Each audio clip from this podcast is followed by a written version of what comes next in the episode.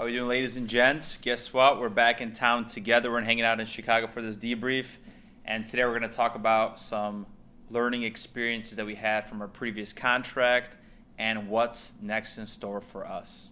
Yeah, Diego was definitely a, a very. It was, it was a fun time. It was a fun time, even though we floated a lot. The city was great. Probably the biggest takeaway that we probably took together for our learning lesson was probably dealing with floating. You have to just kind of get over it. That's probably the major thing. And the most important thing when you're struggling with, with getting floated is communication.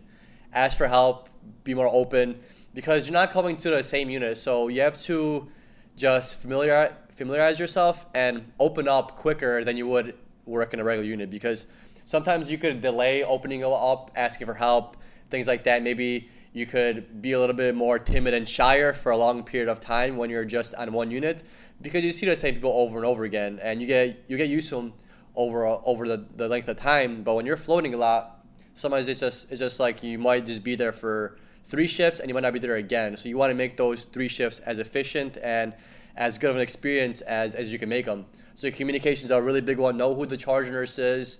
Know who's also not floating to the unit because you're going to want to get assistance from the nurses that are staffed there because if you're floating there, you're usually not the only one floating there. Sometimes I've been to units where there's four or five floats, like on a med surg or, or a tele tele floor, where there's three nurses that got floated from the ICU to this tele floor, and another one from oncology or something. So you don't really want to ask those for guidance, even though though there's still good resources. It's just that you want to find somebody that's actually familiar with the unit and knows the, the protocols and where to find certain paperworks especially if you're doing a blood transfusion and you got to fill out some paperwork. You're not going to find much luck asking the ICU nurse, hey, do you know where the blood transfusion paperwork is? Uh, or how to fill out like a slip or something because they're not to know. They're not, it's not their home unit. Yeah, and, bec- and because we floated a lot, you should make the best of that experience. So, what energy are you bringing to the environment that you're co- currently going to be working? So, you work, you walk into the ICU and you see you have, you have to float okay, if you have a negative mindset about things, you're bringing that energy into the other unit. That person is going to be less receptive of wanting to help you because you're already in a down mood. That that radiates. So might as well, just like we said, it's a learning experience.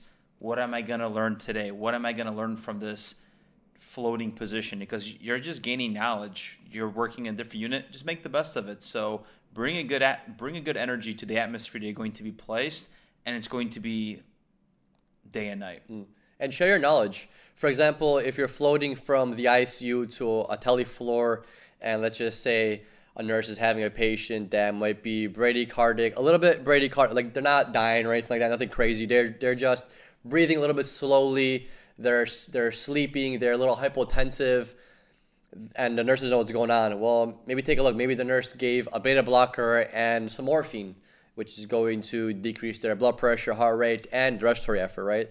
And it's not saying that, hey, the patient's obtunded, they're okay. No, it's saying that, hey, the nurse is a little bit worried, but the patient's still 8 times 4 able to do all these things, but their is a little bit off. So instead of them needing to call rapid because their patient is borderline hypotensive, borderline bradycardic, and borderline um, respiratory rates kind of on, on, the lower end, instead of them having to call rapid, just be like, hey, yeah, I noticed that you gave a beta blocker and an opioid. This is going to happen. You could wait it out a little bit if it doesn't get any worse then we could kind of let this roll before you escalate anything. Because we definitely don't have to really, really reverse it right now because the patient's still walking. He's able to tell you his name, date of birth, where he's at, why he's here. He's completely there. Except his vitals are just on, on the lower end. So yeah, you should all you should always offer an opinion if you have a good opinion to give. That's not saying like, hey, you're dumb. You, look what you just gave. This is gonna happen. No, no need to be like that. No need to be rude. Just give them, just give them some some information that you've known from experience and have them have a better shift because then they're more willing to more willing to help you out when you come into an issue of maybe during med pass you're behind because you chatted with your patient for too long and this is med surg and you have five patients and now you're now you're kind of behind.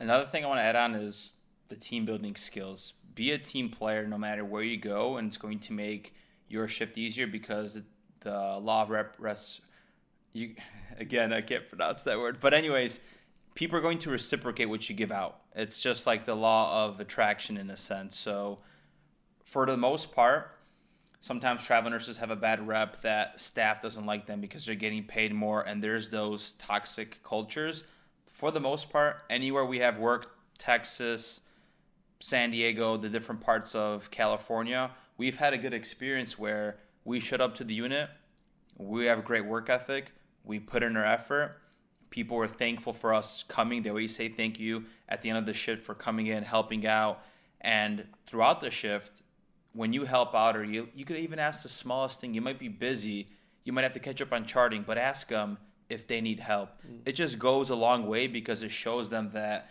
this is not just another travel nurse that's selfish, or maybe you're a staff nurse, you're new to the unit. That's just showing that you are there for the team. You are there for the whole entire unit. And it's almost like that military mentality where there's no man left behind. Mm. No matter how behind you are, or maybe your team team uh, team is, you're still going to help out to bring each other to the end goal, which is finishing your shift. Yeah, yeah. If I have to say what has San Diego, or what has this contract in San Diego taught me, is definitely communication. How important it is to ask for help, and just come into unit wanting to help. Let's try to make this day a better day for the patient than it has in the past. Sometimes we, we come in there just to do our job, which, which is okay. You're, you're paid to do your job, but it makes you feel a little bit better when you come in there with the goal of, hey, let's have this patient have a better day today than they had the day prior. That's kind of what we try to usually do is I'm here for this patient today.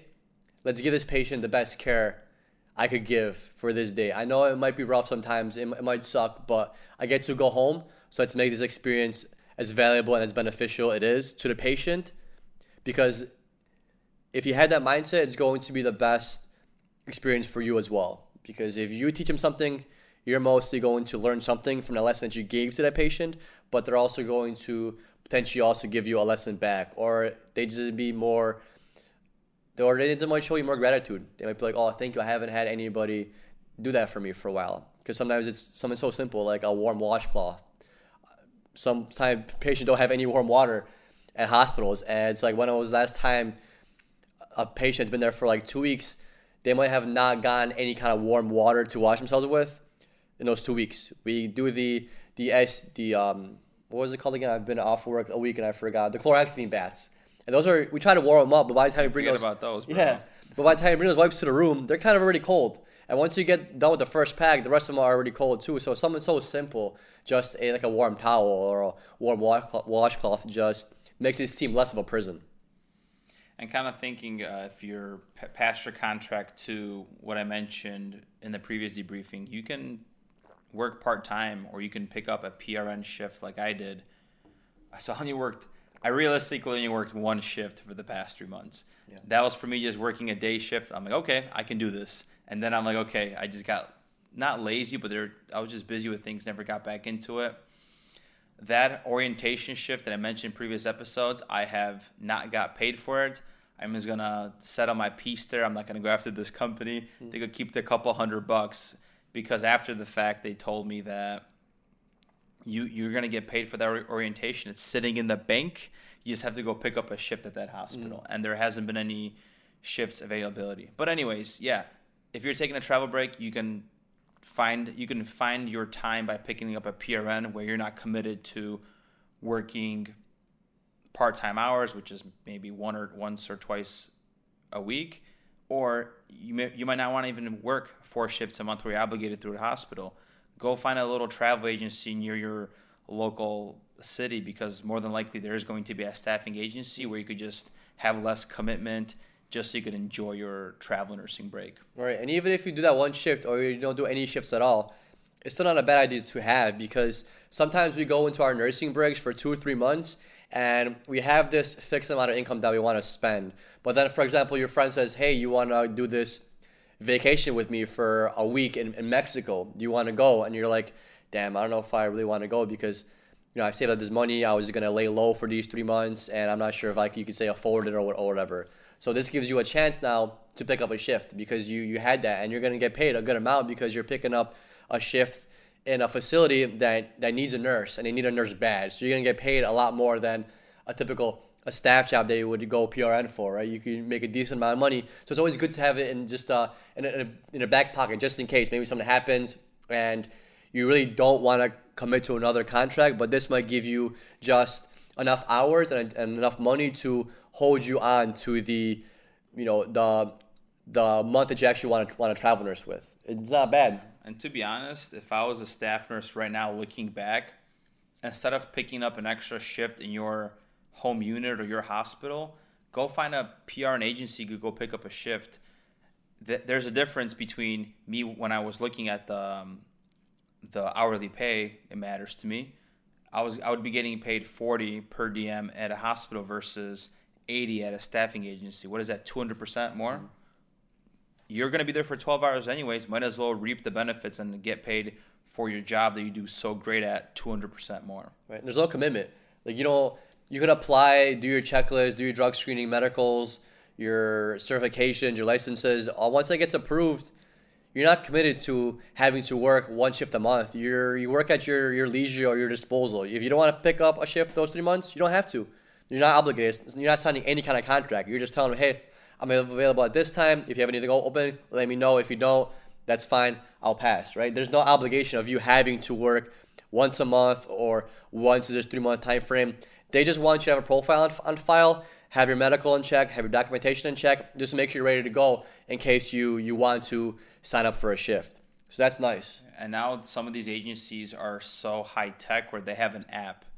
So in my in my boat, I had a text message, "Hey, here are all the availability for shifts. What do you want to pick up?" With these new apps now, it's almost like Vivian in a sense, where you see all the shifts on the app, you select your dates, you come in, you clock, and you do everything on the app, and you get paid. Mm. So it's a very simple process. And yeah, what's new going on for us? So Peter came back. You re-signed your contract in San Diego. So we're gonna go back to, uh, to San Diego and chill. I'm actually still in the process of signing a contract. There was a lot more pushback with me because I didn't renew. So technically, I'm signing a new contract. So that ICU manager had to reach out to the vendor the vendor is the middleman between the agency and the hospital.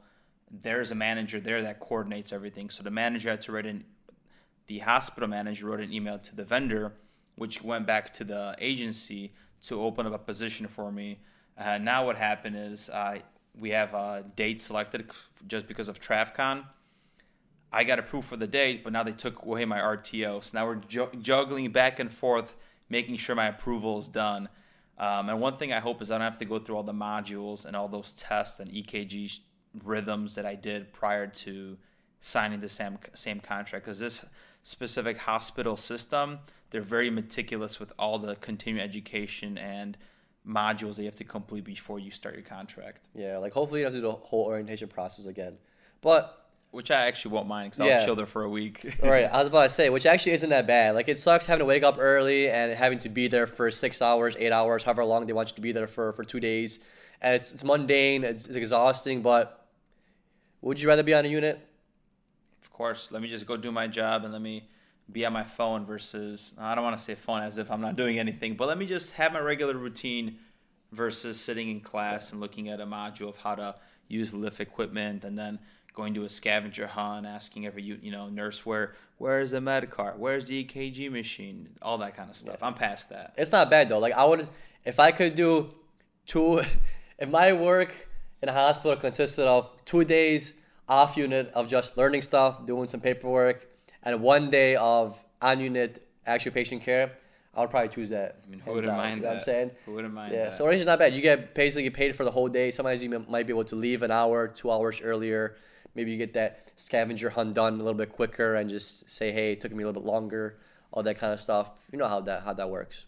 And then one thing I really wanted this contract around, which I told myself I am done with nights, I am retiring, but yet I'm signing a contract for nights again. We try to find rates in San Diego because we're, we're, we like to take time off, and we're only doing three months this year. We're gonna go to Thailand. Hint, hint. For those that know, don't know, you, we're gonna have some awesome vlogs there. But anyways, we're going to go to Thailand for three months, so we need to make the most out of the three months. So the weekly rates matter. If there's contracts that are paying you four or five hundred bucks less a week, that might add to four or five k a, month or in the three months. So we need to maximize that. And the the contract that paid the most is the job that Peter's currently at. So why not just sacrifice the three months of working night shift again to reap the benefits and enjoy your vacation because you brought in more income. Yeah, we could have went to like the Bay Area or Northern California and done days and probably made the same amount as we do here on nights, but we didn't want to sacrifice everything. We have a few friends already in San Diego. We have already a place picked out. Like we like to enjoy the places that we travel to, and without a doubt, I could we could say that we've enjoyed San Diego a lot more than we've, for example, enjoyed Oakland, the area. The full experience, right? Yeah. yeah so that was kind of our selling point is if we stay in San Diego, we're gonna need to find a highest paying contract in San Diego, and we did, but we had to make the sacrifice of working nights instead of days. But the sacrifice that we didn't make is to our leisure, which would be going to the Bay Area, somewhere in Northern California, where we would be working days, but then everything else would kind of be less enjoyable because you can't do too much surfing in the Bay Area. The weather's not always the best in the, Bay Area, and you know, we're not Bay Area people. We're San Diego people. Yeah, yeah, let the hair flow, bro. We got Tijuana half an hour away. If you want to party and get reckless and find some danger, we got it. You know, you can't find any danger in in um in the Bay Area. Where are you gonna go, Canada? Just find needles, bro. You might get yeah, HIV. You exactly. Yeah. Out there. right. Right now, if I'm looking at it, I'd rather take a bullet in Tijuana than a needle in San Francisco. Yeah, to that right now. It's fair enough. And to be honest, when it comes to nights, days is just busy let's call it what it is. There's that difference. So even though we're going to be fighting our biological circadian rhythm being tired at least in those 12 hours we might have some downtime if we're not floating too much where we can work on other things or catch up on personal life. So then we, when we are off we're a lot more organized and structured. We could enjoy our free time versus days. You just get out and you never had time to take care of any personal items or we couldn't work on the podcast or sometimes you review like episode timestamps for the podcast on your night shift when you have downtime mm. or whatever it is. So nights do have you know there's perks. There's definitely perks. Yeah and i haven't i haven't nailed it down. I've been doing basically nights for the last year because we started travel nursing last september as well or october technically. Yeah. So i've i've been doing nights ever since october of, of, of last year. So i haven't nailed it down if you get that three in a row it's great if you can't it's kind of rough but the last night that you work, it's always beneficial to just stay up all day the day you get off. That's what we're gonna maybe try to implement. You could try it. It's hard at first, but give like two or three weeks of just feeling like crap for those two or three weeks, and then your body just gets used to it, and then overall, the next two and a half months are pretty solid. And then at that, I'm ready for it. Yeah, guys. So thank you for tuning in on these debriefings. And there are out on the podcast now, so hope you guys are enjoying them it's an extra episode for you guys to listen to not only on the Fridays, but we'll be releasing them every week pretty consistently, hopefully, as we're doing our travel nursing. So, right now, we're just sharing our experience what we learned, what's the next steps, and the following debriefings as we're going to be in San Diego, as we're going to be working our shift. We'll go more into a case study of approach, right? And just talking about our patients and what we're learning. So, hope you guys enjoy those for what's to come. Thank you so much, guys. Bye bye.